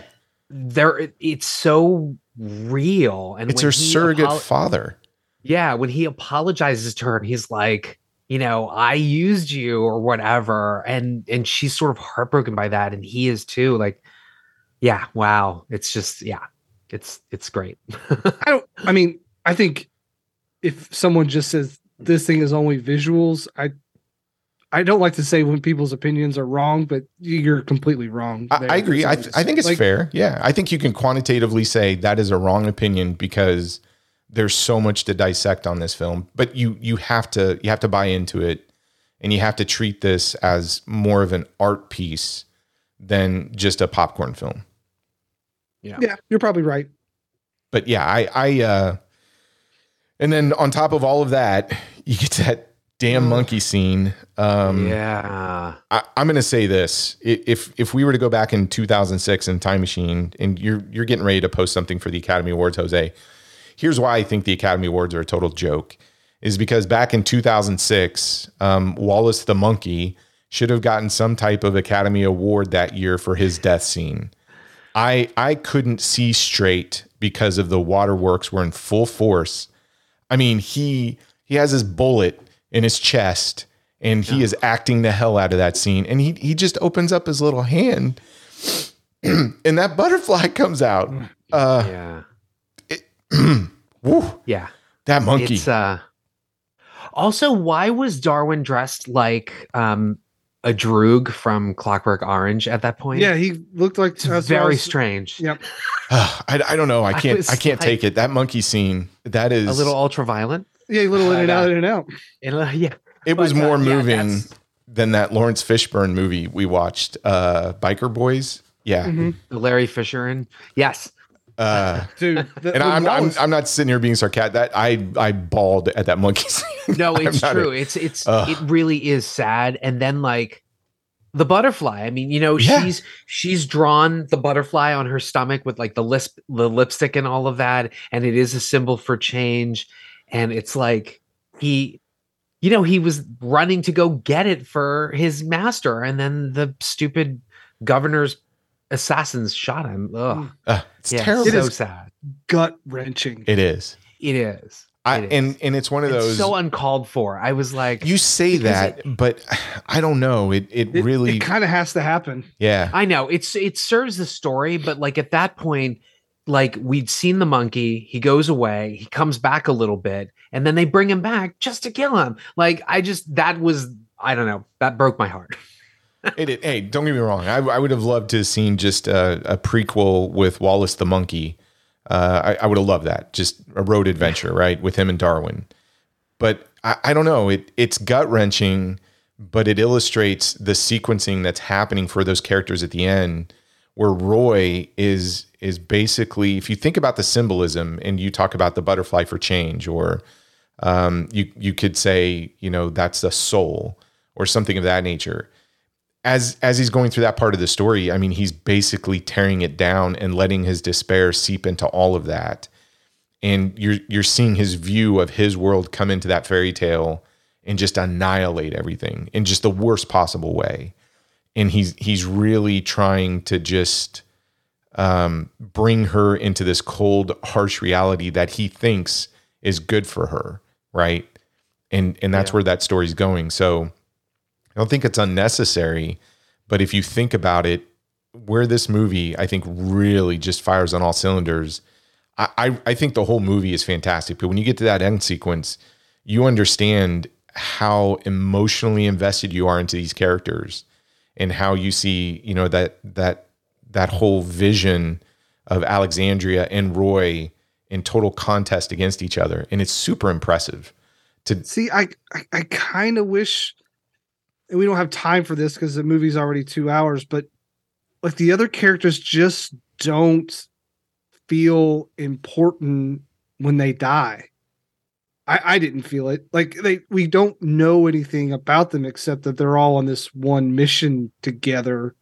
And it's like, well, I was trying to figure out why there's five of them and not just one, not just, you know, Roy.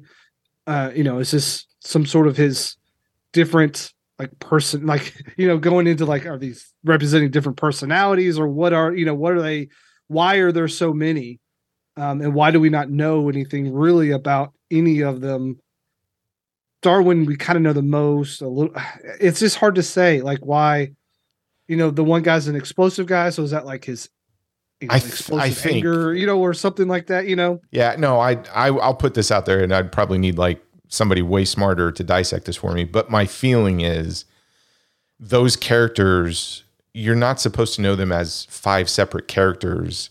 Those are iterations of Roy and Alexandria. Like each one, it, it's not that Darwin is Darwin himself. Darwin is some piece of Roy yeah in terms of I how he tells it or some piece of about so when they die it's actually killing pieces of themselves as they're going through that story which is why she's getting so upset at that point of it and Yeah, okay. and and she realizes what he's doing and he realizes what he's doing so it's almost like committing suicide if he can't commit suicide in the real world he's going to kill himself as a result through the story of going through all these characters. And she recognizes that that if if that last character dies then i think she knows then he's totally lost because that's him. Okay. Yeah, I took I took the characters dying like sort of as a like Roy fighting his demons Yeah. so that he could come back from his suicidal ideations and realize that, you know, there's there's more to live for with life, you know? Sort of like that why Black Swan res- resonates with me. It's like, you know, as an artist, as you're creating something, a piece of you sort of has to die in order for that birth to happen. And so that's that's how I took those characters as, as dying. It was it was part of his catharsis to be able to be like, I'm not going to kill myself, yeah right? But I do like Troy that you pointed out that you know i it's the collision of that of, of her and him and the story and her, you know, and their journey together. Yeah. yeah it's through it's crazy because there's not i mean you could say that there is an antagonist in the form of this villain right? The governor. But at the end of the day really this this movie is eh, I I mean it's really between Roy and Alexandria. Like they're pitted against each other in terms of their view and where is this story going to end based on is it her hope or his despair? And so there's there's not really an antagonist in in the traditional sense. There is one for the sake of the story, but really the story of the fall is really whose whose view is going to win um, with within this fairy tale, or you know eh, where are they going to end in life based on what view do they adopt for themselves? And I will also say, I mean, I watched this on Tuesday and I watched it again on Saturday night. It stays with you. Like it I have thought about this movie a lot since seeing it for I mean I, I so funny story.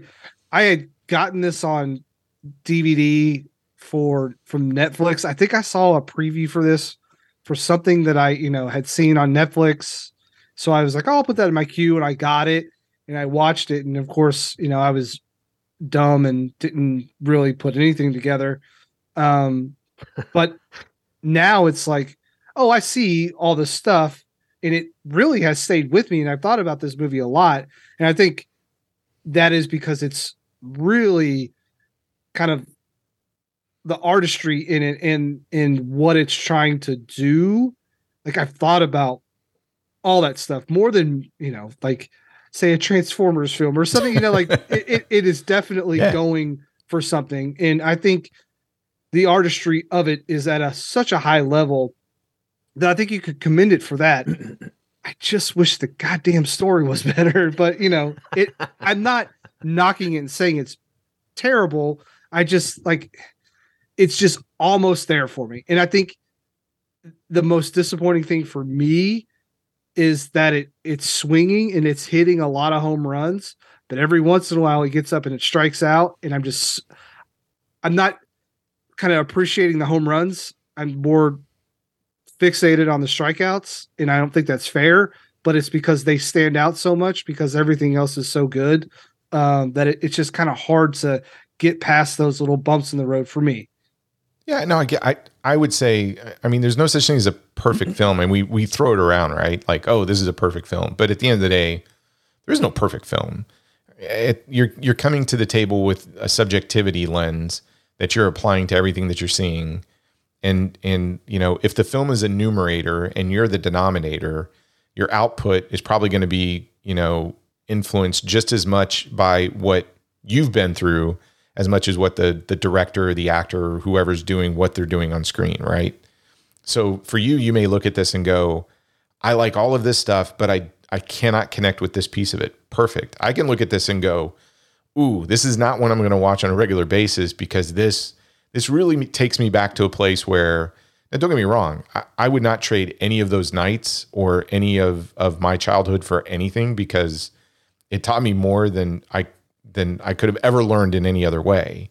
But it's still a painful watch because after I'm done watching this, I get in a funk for a little bit where I'm like, okay, you got to get out of your head because that was a rough 30 days and and that was a rough years growing up in those braces, but you're good now, right?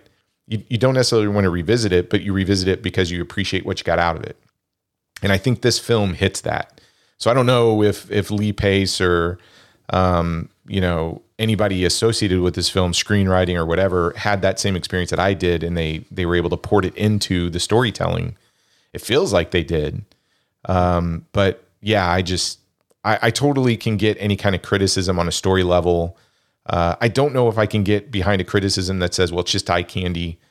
When when you talk about a film that has layers and you peel back the layers, this is the perfect example of it, in my opinion. Absolutely, I'm right. I'm right there with you, and I don't know if Tarsem is is uh, listening. You need to buy the rights to your own thing and release it on some sort of criterion or something. I don't know. I don't know. We we need another update of this film.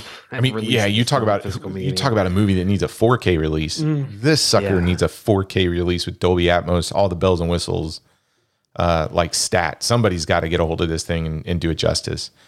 Please God.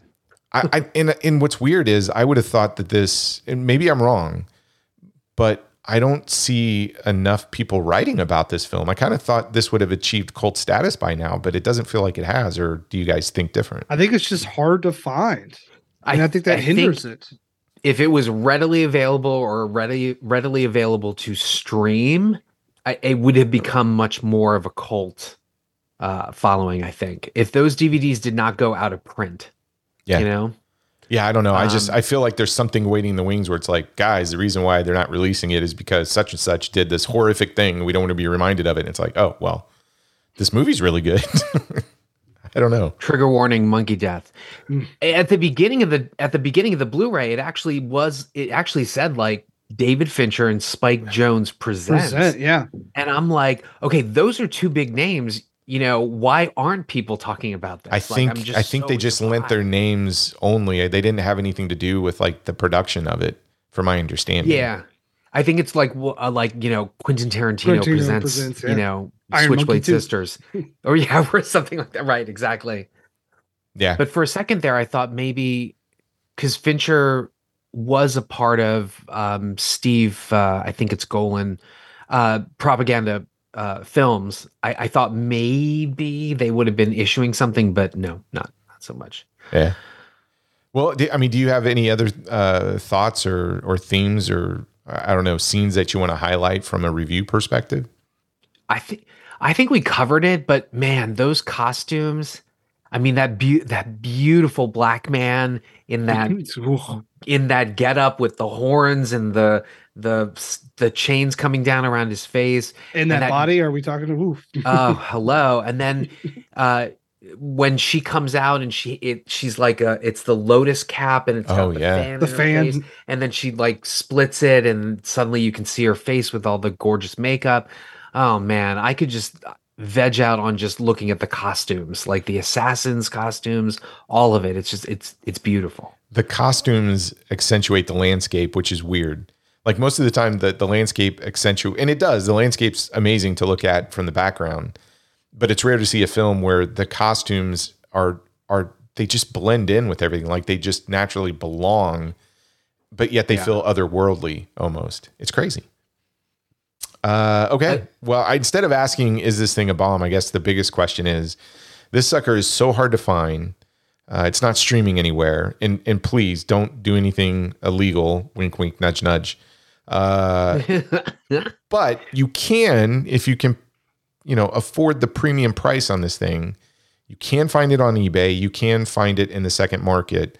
But we've already talked about, you know, DVDs and Blu-rays going from anywhere from eighty dollars to two. What'd you say, Jose? One, something went for two hundred some odd dollars. yeah like i think it was like 270 to 279 something Yeah, like I- that I, know there's an edition floating out there that has this postcard set that looks really cool that I'm kind of jealous Ooh. of. But uh, so I'm going to ask this question Jose, is this movie worth sinking some major change in so that you could see it on your on your home theater system? Yes, I I am in fact as we speak, I have mm-hmm. eBay pulled up. I'm hovering over potentially buying dropping some some bucks on this because yeah, I I, I love it. It is it is not a bomb. I think everybody should see it. It's it's amazing. Okay. What about you, Brad? I mean, it it has stuck with me, and it is a film that you, I guarantee you've not seen a film like this before, and I think that goes to be appreciated. And yeah, I mean, I've spent one hundred fifty dollars to two hundred fifty dollars on way worse. So uh, yeah, I, I, I, I think experiencing this to elicit some sort of reaction out of you, be it Troy's reaction or my reaction or Jose's reaction or your reaction to Wallace. Um, I, I think that's important. I think art is supposed to do that. And um, I don't know, you can't really put a price on that. And I think, yeah, I think you can. And I, as much as I, I have my problems with it, it's definitely not a bomb for me either. It's just, it's, it, it's made me think way too much and even even if there was nothing going on in this movie and it was just the visuals i would still say it's not a bomb because the visuals are easily some of the best things i've ever seen Yeah, I I agree with you both. It's definitely not a bomb. Uh, I think it works on every level that it's trying to do. Uh, Tarsem is a mad genius on this thing. It, it's quite amazing. I even though I own the Blu-ray, if there was another edition that came by and I saw it and it had a few more special features or that postcard set, I'd probably drop the change again, even though I own it. This this is a film though that really kind of depresses me because I've seen it in a good home theater setup. I am dying to see it on something like the AFI big screen or the Senator. Just uh, it, this to me is one of those films like this is why you go to the movie theaters because if you were to be in a theater and you saw this on the big screen, I think it would even have more of a visceral impact uh, to your eyeballs because it's just so gorgeous to look at. Again, I would want the theater to myself because I feel like the only way I can watch this is by myself. But um, yeah, I just I, I, I think it's every it's worth every penny that they're selling out there. Uh, I'm I'm just I'm waiting patiently. We seem to have this thing that we'll talk about a film, and then next thing you know, they're like, oh, well, here's a 4K release. I mean, we we picked Staying Alive back in August or September, and then here comes Kino, and they're going to release the 4K this year. So what I'm hoping, Sidekicks is on 4K. I own Sidekicks is on Oh my 4K. God. Here we go, Karma. Let's do it. so let's get it. I'm hoping out this there. cosmic karma that seems to like, hey, you know, the guys talked about this film. Well, six months later, somebody's announcing some special edition. Um, I look if it's gonna happen, it needs to happen on this one, like now. So, uh, I I would love like something some remastered something or other showing at AFI, showing at like the Alamo Draft House, followed by a physical media release, maybe even Tarsem doing a Q&A or something like I I would love that. I think Oh. it would be amazing. yeah, And and I was going to say Troy, thank you um so much for sharing your uh your why this film, you know, is such a experience for you. Um I, I wanted to thank you for that story because it's actually beautiful. well, I, that's the cool thing It's about a I've- beautiful story. I've always loved about movies is, you know, movies for me, as much as you can appreciate it, I appreciate them more for based on w- what do I associate that with. So you guys were talking about, you know, when this came out, Indiana Jones and the in the Crystal Skull came out the same month. That I love that movie not because of the film, but that was Cameron's first Indiana Jones film, and we saw it. And then he wanted to go back, so we saw it again. And you know, you pay for the seat, but that kid only used like twenty five percent of the seat because he was up front watching the whole thing. And I remember out of the corner of my eye, there's an older couple. This is at Showplace East in Evansville, Indiana, and they kept turning around staring. And I, I thought they were giving me like a ugly look because I'm taking you know my kid into a seven o'clock showing on a weeknight. And as soon as we get done, they stop me and they go, "We had more fun watching your son watch the film because he was just into it." And I'm like, "Oh, I thought they were going to yell at me." But that's the cool thing about movies is you can talk about the film and love it, hate it, whatever, and everybody's got their opinion. But it's cooler to talk about like what happened to you around that film or what that film made you think or or some kind of anecdote story to it. That that's why I, that's why I mean I think we do this more than anything. Mhm. yeah. Uh, Brad, we got some listener feedback. We've debated this Ooh. one. Um, we will probably go into more detail about this, but I thought maybe we'll we'll read it. We can answer a couple of questions, but uh, we'll find a way to do what they're asking. So here we go. Yeah. It's from our good friend Jacob. Says, I enjoyed your conversation about your experiences in the ring. I think it would be great if you did a whole bonus episode just on those experiences, learning the art and using it in the ring. I love a history about your experiences. How did you start? Why? When did you stop? What was it like to train and learn? I'd find it very interesting. From Jacob. Uh, I don't know, Brad. You want to give like the the elevator pitch for you? Yeah. So I started boxing in college. Um, in high school, I played a lot of sports, mainly baseball and basketball. And um, once I got to college, I wasn't able to do that anymore. And I was a little bit lost. Um, and of course, I was 18, 19 years old, pretty cocky, um, needed some humbling.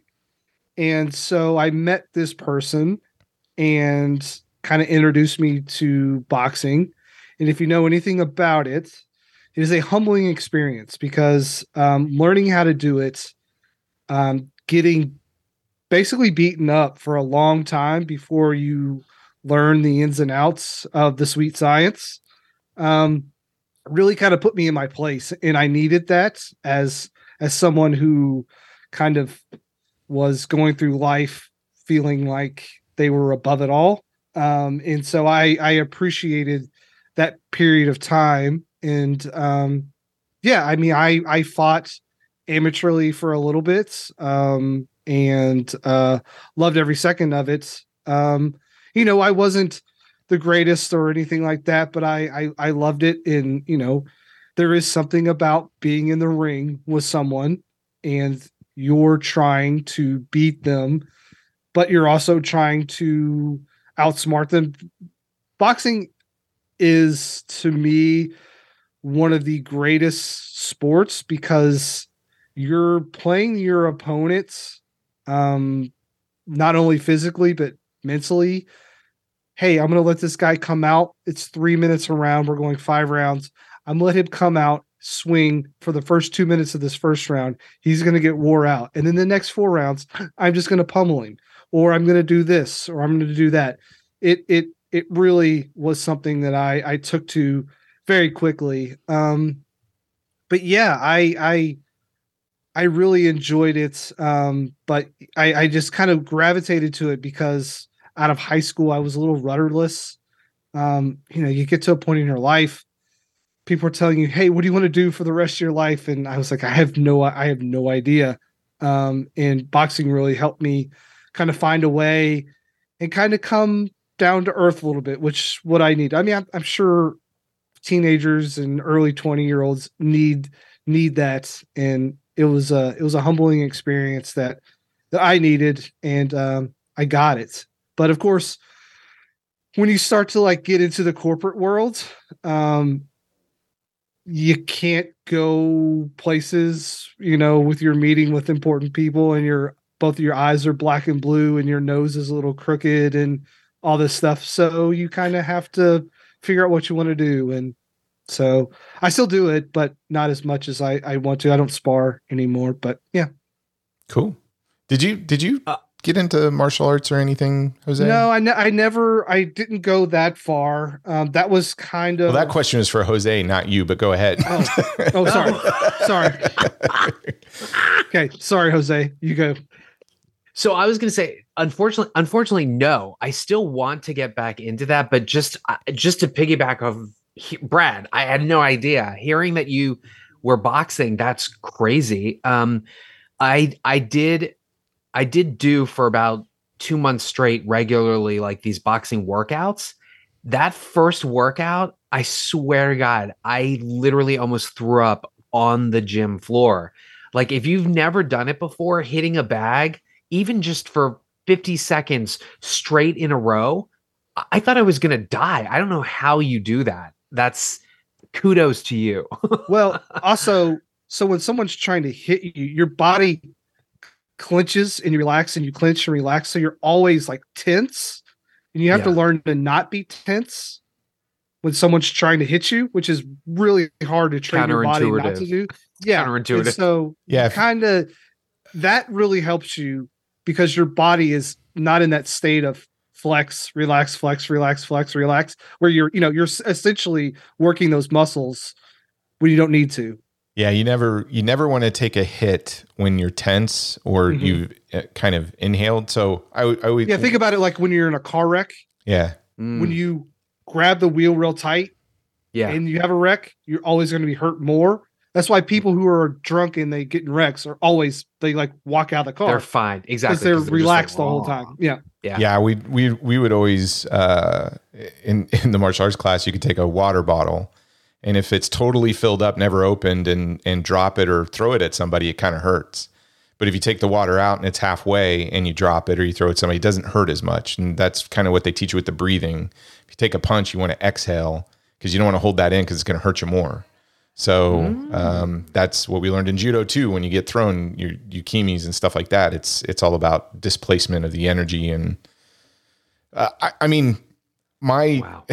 mine was a little similar to Brad. So growing up with Perthes disease and being in leg braces, my parents would let me do anything. So when it came down to high school, because they they had doctors that always said, "Oh, you're not going to be walking past 20, or you're going to need a hip surgery at 20." And uh, I'm like, okay. Uh, so the the parents were very protective. But I got to try things out. I would just fake my parents' signature, so that's how I joined like the Wichita Fencing Academy and stuff like that because I was just trying everything. But it wasn't until I got to college where I'm like, well, if if I'm not supposed to be walking in, in my mid 20s or I'm going to need a hip replacement, I just want to try everything. So I tried everything, sports and what was funny. This is how messed up. Uh, I love my parents, I do, but the one thing I did, the one sport I did get to play a lot of was racquetball and tennis, and that's because the uh, Catholic priest liked racquetball and tennis, and so uh, he would always be like, "Well, I can take your son out and we can go play." Oh yeah, go ahead. I, I don't know what it was about playing a sport with a priest, and all of a sudden the parents are like, "Your leg's are going to be fine," but God forbid if I tried for anything out in school, they wouldn't let me do it. So I I played tennis a lot. That was the only sanctioned sport because the priest said it was cool. Um, let's figure that out. Uh, but yeah, when it got to college, it was like all bets are off. I'm 12 hours away. I'll do whatever I want. And so tried all types of martial arts, but it wasn't really till, and here's a shocker. Uh, I got married right outside of college. Um, that didn't end very well. I walked in on something I, I shouldn't have, and then ended up gaining like 40 or 50 pounds of depression. And then somebody came along and was like, You'd be really good at Chinese boxing. Now, granted, I'm weighing like 250 or something at that point. My wife saw pictures of me at this time period. We were going through the photo album. She's like, Who's that guy? And I'm like, Well, that was me, like a couple years out of college. She's like, No way. And I'm like, Oh, yeah, yeah, yeah. But um, Way. Shang Quan, uh, Chinese boxing specifically, just got my head straight. Um, to Brad's point, it grounded me and it got me out of this depression. Um, I lost a ton of weight and I got to about like 180, 185. Um, and then eventually it was, you have to go learn another art in order to advance. So then I got into judo and um, uh, karate and, and then picked up kickboxing. And then I was doing some stuff on the amateur circuit and I was practicing with like cops and stuff like that. Uh, my last fight, I think we talked about. I, Wow. I, I fought outside my weight class, and here's here's the thing: I wasn't necessarily great at it, but I could take a punch like nobody else. And so, to Brad's point, anytime I won, it was because I outlasted the guy. It wasn't that I was better; it was just that I, I could hit Yeah. pretty good, but more importantly, I could take a hit and not go down. And even my last fight, when my fingers broke in the glove and everything else because I got hit so hard, um, God. I never went down. But I lost that fight, and that was the first fight I think Tabitha I ever saw, and she was balling. But um, to Brad's point, I had landed this cool job, and uh, they they said you can't work here if you're coming up all bruised and.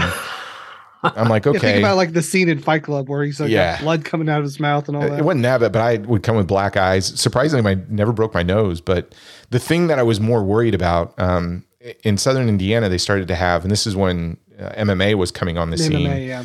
They had hook, what a what was called hook and shoots, and so I participated in a couple of those, but never on the circuit. And I would train with those guys because the only thing I got in the ring for was kickboxing. Short little me with my legs, Perthes disease um, because the, the way it worked, you get your kicks in, and then I was a better boxer than I was kicker. So just get your number of kicks in, and then work the upper body, and that's how I got it. But um, the first time I ever saw somebody drain an ear, so cauliflower ear is when you get hit over and over again, and it starts to solidify. So what you have to do is when it when it like bubbles up, you got to take a syringe and get in there and get all that liquid out so it doesn't harden, or else you get cauliflower ear. So the first time I saw that, I was like, well, I don't want to do this anymore. and the ring, I don't want my ears looking like that, especially with this job. So I moved over to teaching, and then um, kendo. I, I picked that up. So I, I, I dabbled in just about all the martial arts that I that was available to me at that point. Kendo was the one that I found the most interesting, but to me it was the hardest. Um, but yeah, uh, I I train. Uh, I don't teach my kids. I taught Angel some judo moves when she was younger. You know, just you want to teach them how to. Well, Angel and Cameron, I taught just basic rolls and falls because you judo's good about that, not sticking your arms out, right? So that's how you break things. Um, Angel, I, I taught a couple of throws, but she used them on some kids, and we're like, we'll stop that. Uh, I always, Yes! yeah, That does sound just like Angel. it is. That's amazing. I always wanted them to get into martial arts, but I to me it's one of those you got to find it. and you got to finance your right life. And if my kids never do it, uh, I'm not upset about that. As long as they still like Jackie Chan, Donnie, and Sammo Hung movies, I'm cool. But but like to Brad's point, I mean, it it was something that changed my entire outlook and perspective. And even at work, I will use a ton of things that I learned from martial arts from a thinking perspective, um, because that that helps me get through things. But come to find out now that we know more, like Perthes disease and and like um, that, martial arts is one of the reasons why I have never had a hip replacement yet. I mean, I'm sure it'll come at some point. Um, I walk with a limp every once in a while, but most of the time, if I keep stretched, limber, and I continue to work out, I don't limp. Um, and it's all about the stretching and keeping your core and the muscles tight. But that wasn't something they were talking about in the 70s. It was, well, let's put you on a pulley system in a bed or let's give you leg braces. Um, when in fact, as an adult, it's martial arts that's helped my leg out more than anything. Um, but yeah, I we we may we may spend an extra episode and maybe pick our favorite martial arts films that uh, I don't know exemplify our experience. I don't know. We could talk more in depth about what we learned, but uh, I would encourage everybody if you're if you're in a space where you're kind of like, man, I don't know what to do. I don't care how old you are. I I truly believe 100% martial arts is one of those things, both on a physical and a spiritual perspective. It can mend you if if you find the right person or mentor to get you there.